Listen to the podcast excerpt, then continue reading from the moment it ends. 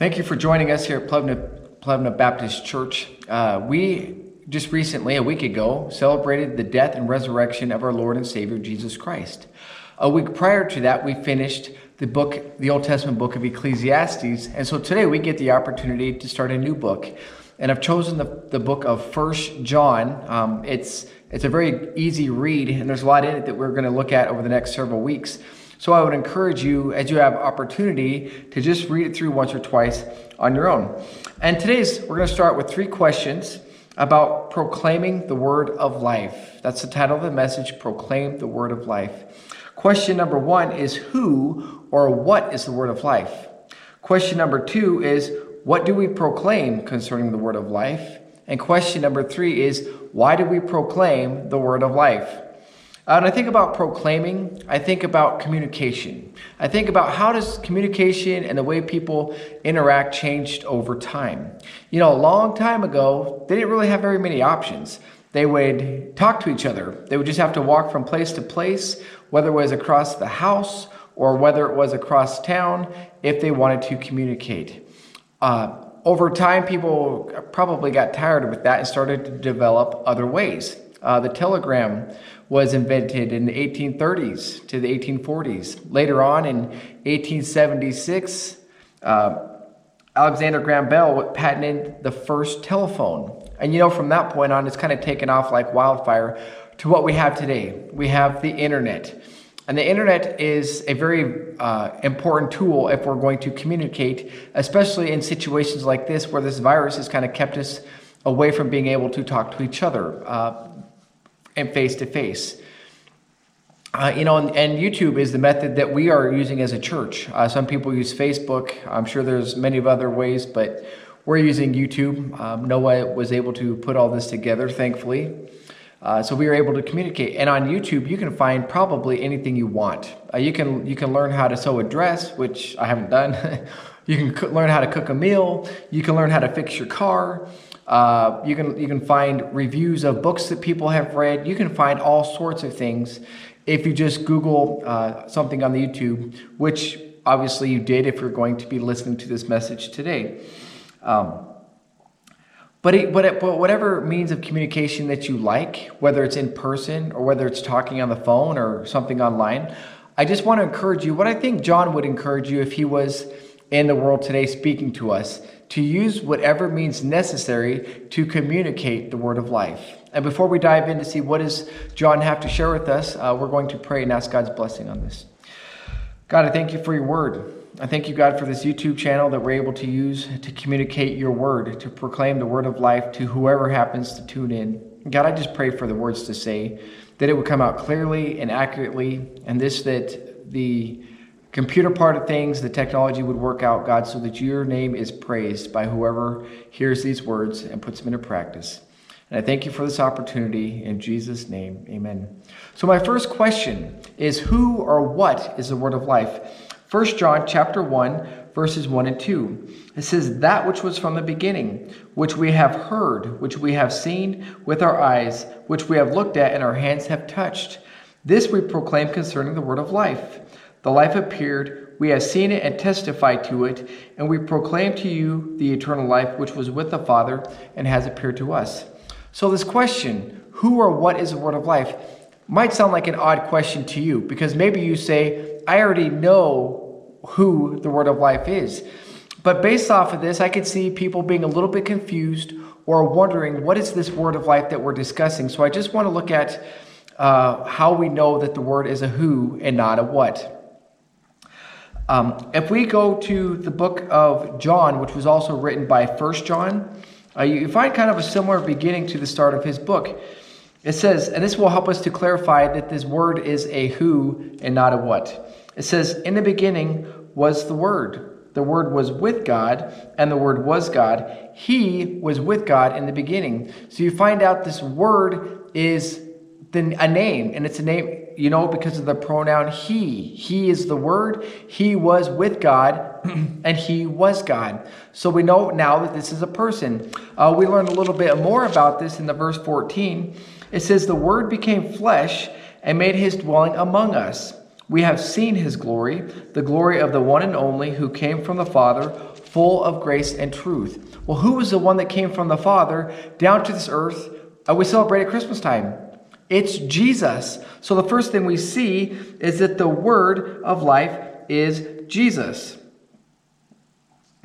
if we continue on in our in our passage, uh, we, we see that this word is the word of life. Uh, it says at the end of verse 1 we this we proclaim concerning the word of life and this word of life jesus was there from the beginning now the word beginning can be a little bit confusing because it makes you think of a starting point as if there's going to be a big race that's run all the runners line up at the starting point and you say go or you shoot the gun and from that point on they take off well, that's the beginning line. Or if I take a, a, coloring crayon or a pencil and I get my piece of paper and I start here and I start going this way, you look here and say, this is the beginning point. But when we say the word of life is, is there from the beginning, we're not talking about a beginning point.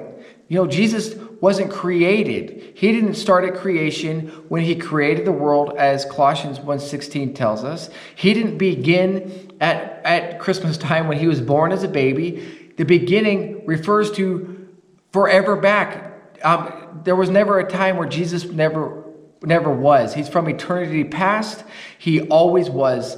And I know it's very difficult to, to wrap our minds around, but it's true. Jesus has always been here. And so when it's talking about Jesus is from the beginning, it's from eternity past. There was never a starting point.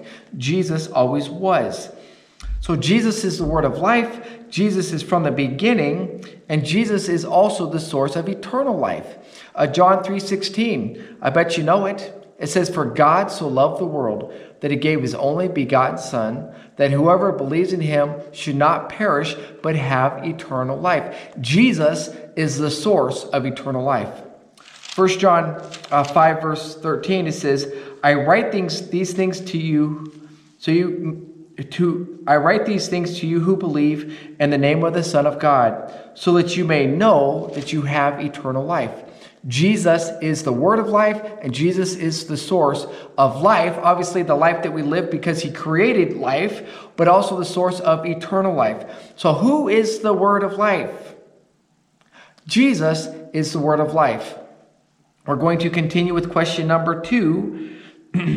what are we supposed to com- uh, proclaim concerning the word of life. Now, you think about the word proclaim, uh, and that's what it is in the NIV. The New King James Version says bear witness to.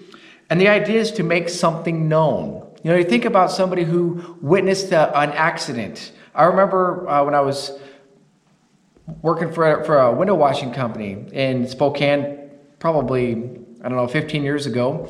And me and my partner were just sitting there at this intersection and this big van, like a 15 passenger van, cut right in front of somebody and just got nailed by this little car. Well, we were the witnesses. When the, when the cops showed up, we were able to say, This is what happened. We were able to proclaim and tell this is what happened.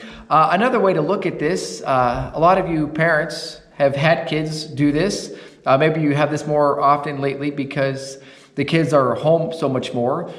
But when you're when one of your kids, uh, the brother picks on a sister, or the sister picks on a sister, or the brother does something to a, a brother, what do the kids want to do? They want to proclaim what happened to them. They want to bear witness that my brother did this, my sister did that. Mom and dad do something about that. They're bearing witness. They're trying to tell mom and dad this is what happened. And that's kind of what the idea is to bear witness to the to uh, to the word of life.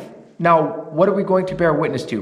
Well, we're going to look and see that what John bore witness to. I want to read verse 1 again. It says, That which was from the beginning, which we have heard, which we have seen with our eyes, which we have looked at, and our hands have touched, this we proclaim to you.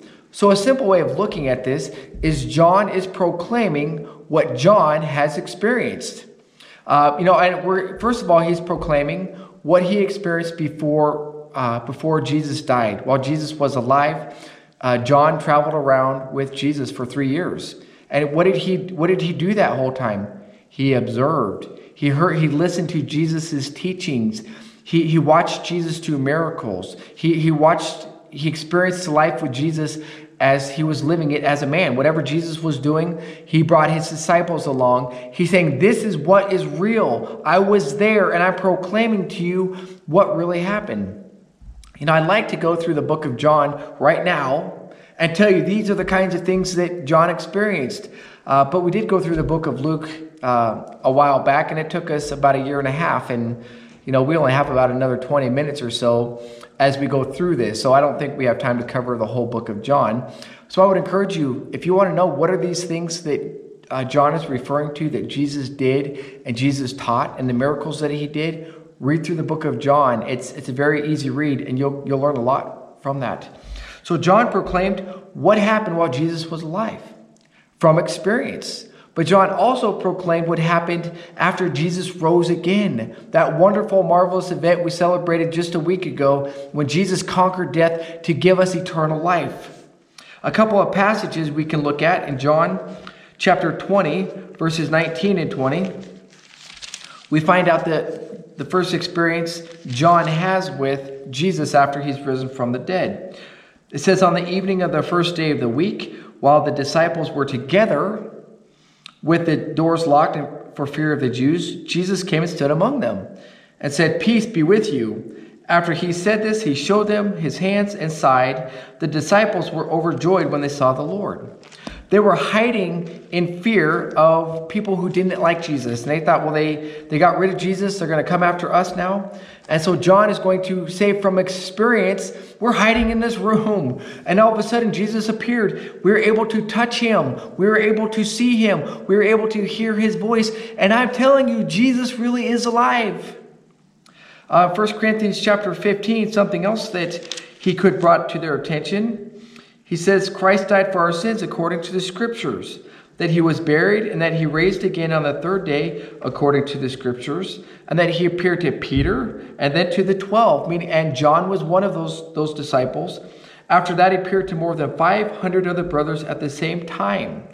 He's proclaiming to them jesus didn't just live and jesus didn't just die He's saying Jesus rose from the dead to conquer it and to, to give us eternal life. I want you to know what I know from experience.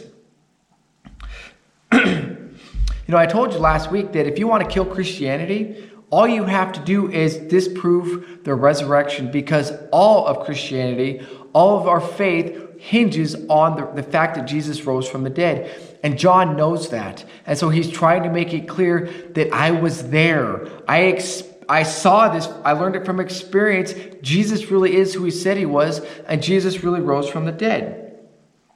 John proclaimed the word of life with it with his by, by using his experience to try to convince people.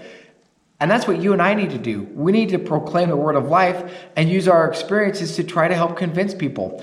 Now, I wish I could tell you that I had an encounter with Jesus, that Jesus came walking into the church and said, Hey, Josh, I'm Jesus. Uh, you want to come down here and talk, touch me? I know you see me and you hear me, but he didn't do that. I've never seen Jesus. I've never heard Jesus' voice. All I have is the same thing that you have. So, what can I proclaim about Jesus? Obviously, it's not going to be exactly the same as Peter, I mean, as John. But think about uh, how many of you would claim to have salvation? What are you saved from? How did you get saved? That's something that you know by experience that Jesus did for you that you can tell somebody else. That's the point. That's what John is trying to get out. I want you to know what I know so that you will believe what I believe. And we need to do the same thing. What do we know that we can convince somebody else that what Jesus did was really real?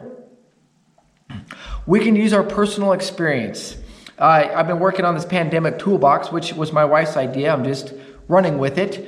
And I tried in that little video to try to give you some uh, idea of what hope is and what it really means. And I gave you my personal experience with that and how Romans 8:28 really changed my life. And we know that in all things, God works for the good of those who love him, who are called according to his purpose.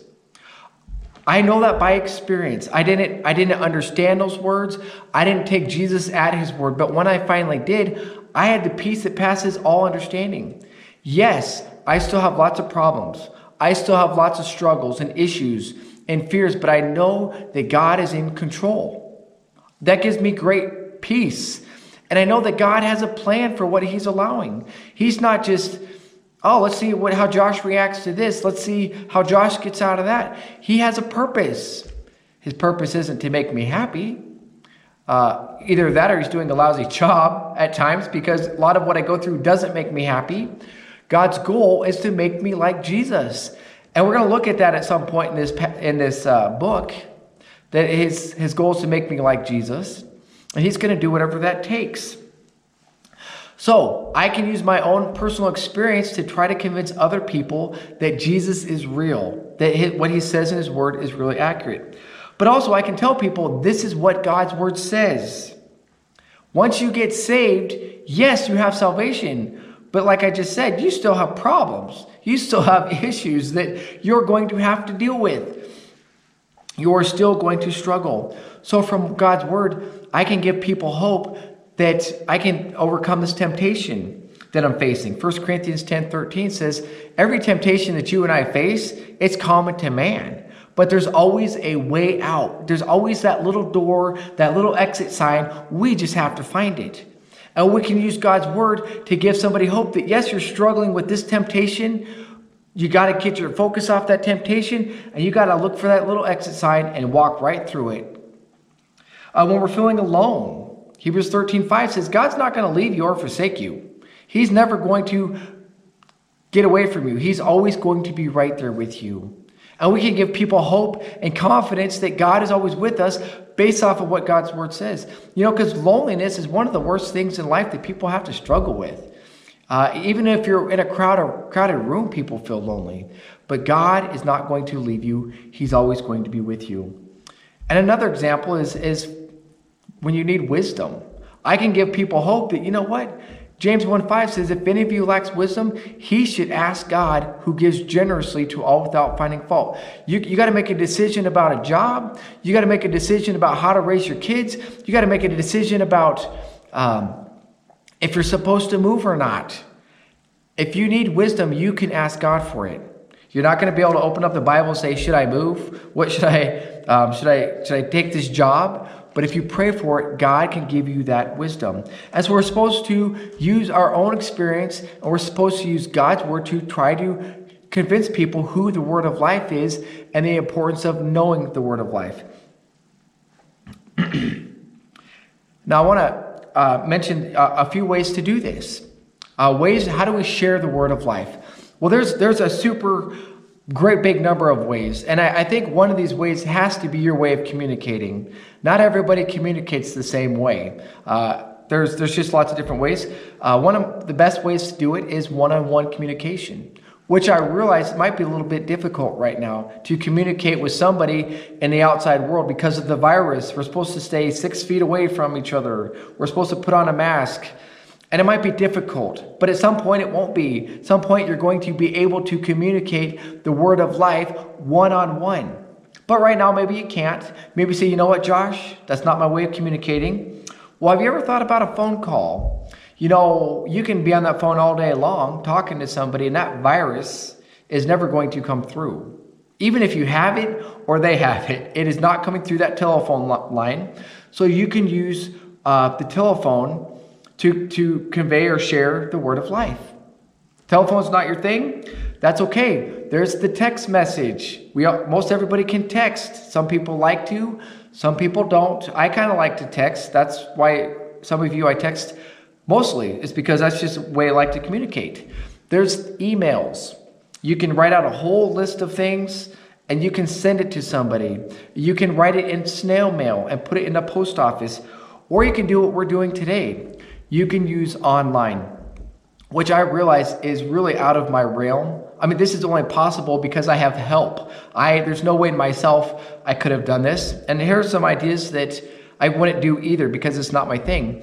Uh, but back home, I had this kid. He's not a kid anymore in my youth group. His name was Jason.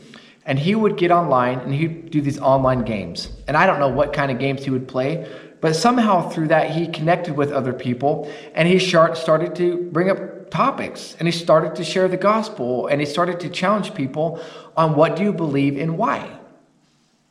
That's technology for you. That's a way of communicating. You're never going to meet this person, uh, most likely, but you can still have an impact on somebody's life. My wife, she likes to, to, to watch the news and on her phone and listen, have all these feeds and answer these and see these little comments that people make. Well, this this other this last week, uh, somebody had asked a question about faith or about Jesus or salvation, and her and some other woman simultaneously wrote out the gospel and sent it off to this guy. She doesn't know who else did it, but she did it too. And the guy said, Thank you for that. That's not my style, but that's some people's style. And obviously the YouTube channel. That's that's my style at the moment. Uh, in church, that's my style. It, it doesn't bother me to get up here and to share the gospel this way. But maybe for you, say, no way. But I want to encourage you, figure out what, what way you like to communicate and use that message or that method to proclaim the word of life. So, question number one Who is the word of life? The word of life is, yes, the Sunday school answer, Jesus. How do we, uh, what do we proclaim concerning the word of life? We proclaim what we have experienced. What did Jesus do for me? He gave me salvation. We proclaim what do we learn from God's word, and we proclaim that to other people. Question number three is why should I proclaim what I know about the word of life? Especially if I'm afraid to do it. Because I bet some of you are thinking, that's not me. I'm not going to tell anybody anything. I'm afraid. Well, you know what? You don't have to be afraid. You know, if you're sitting there thinking, I, I wish I knew more, well, why don't you take this time and learn more? If you have questions, what do I say? How do I say it? Call me up, text me, write an email, get online, send me something, and I will do my best to help you. There's all sorts of resources online. There's people that you know that can help you. Don't just say, I don't want to do this because I'm afraid. Uh, it's something that we are all called to do. And why should we proclaim this? Well, uh, verses 3 through 4 help us to, to understand that. It says, We proclaim to you what we have seen and heard, so that you may have fellowship with us. And our fellowship is with the Father and with his Son, Jesus Christ. We write this to make our joy complete. Now, this word fellowship means to have in common. It's a partnership or an experience it's a special bond. And when I say the word bond, I think we all uh, understand kind of what that's like. You think about soldiers in the trenches that are fighting day by night and day to protect each other and defeat the enemy. Or even you have soldiers in the hospitals, the medical staff, the doctors and the nurses that they keep the news keeps calling it a battleground. There are frontline warriors. They have a special bond because they are in this together to fight this disease and to help save people's lives. You think about athletes on it on a football field or on a basketball team. They are doing whatever it takes to work together in order to win the game. You know, people can watch. uh, people can watch on the sidelines. They can go to the games and they could cheer. They could have their popcorn and their peanuts and, and they could yell at the referees and the umpires and, and they could wear all the, the outfits and, and do look like the total fan. And they could be. They could be the world's greatest fan, but you know what they don't have in common with the players? They don't have fellowship. They don't have this the common ground of actually being in there doing the work. you know, people uh, I've heard around the country are sitting in parking lots and they're blaring Christian music and they're honking their horns and they're flashing their lights and they're, they're supporting the staff the medical people as much as they can. But you know what? There's still something missing. They don't have that fellowship because they're not doing it also. If you're involved in it, you have a common ground that everybody on the outside doesn't have. And the same is true for us believers. There's a world out there that we can love and we can know, we can have dinner with, but we don't have a common fellowship with them, a common bond. Uh, or at least not the right common bond found in Jesus. that, that common bond is faith in Jesus for salvation. You know, I've seen this in the news lately. I've seen uh, down in South America somewhere, there were uh, police officers driving down the street with, with their little Bible, and they were preaching the gospel. You know what? I have a common bond with those guys. Not because I'm a pastor, but because I'm a Christian. They're proclaiming the gospel. And I don't even know them. They're a different color. They speak Spanish. I don't speak Spanish. But we have a common bond because we're brothers and sisters in Christ.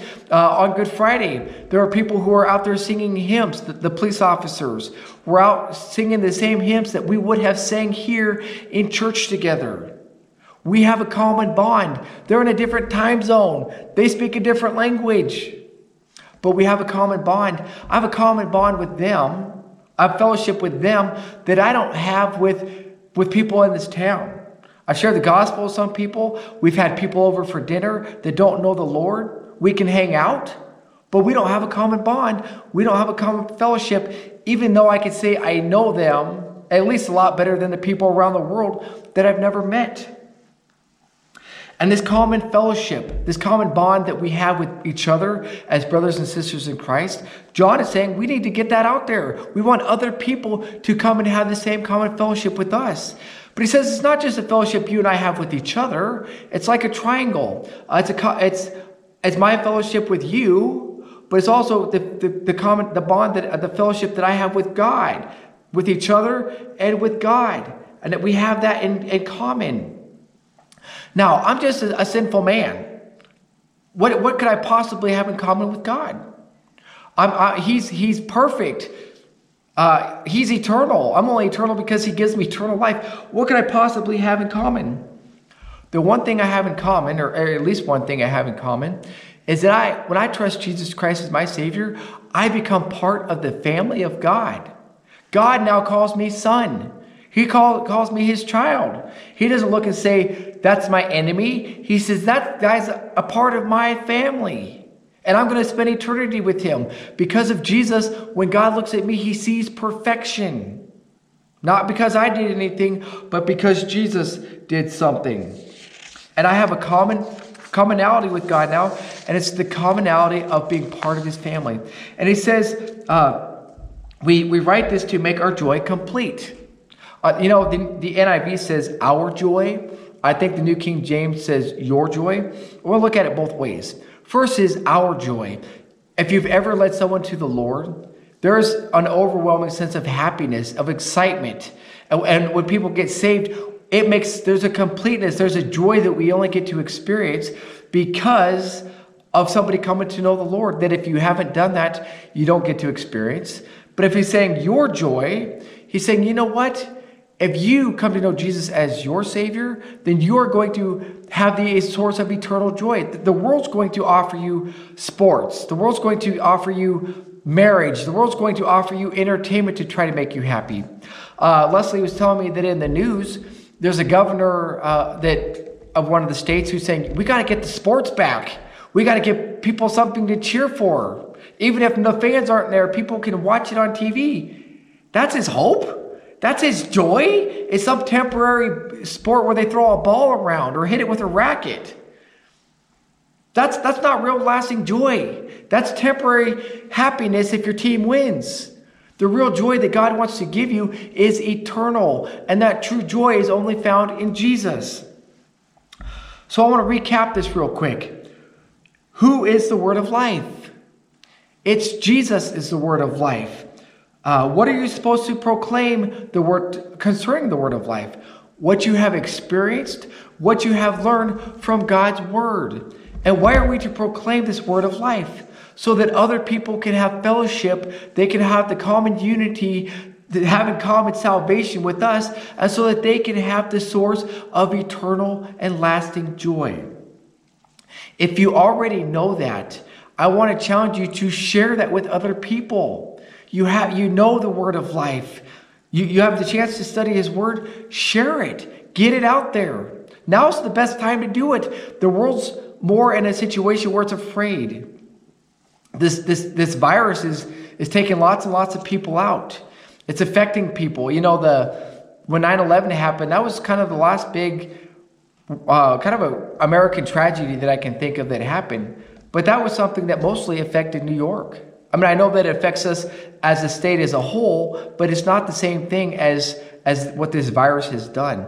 People are searching for answers. They want to know what's going to happen to them once they die. They want to have hope. You have that hope. Share that hope of eternal life with them. Share the hope of, uh, of Jesus, the word of life.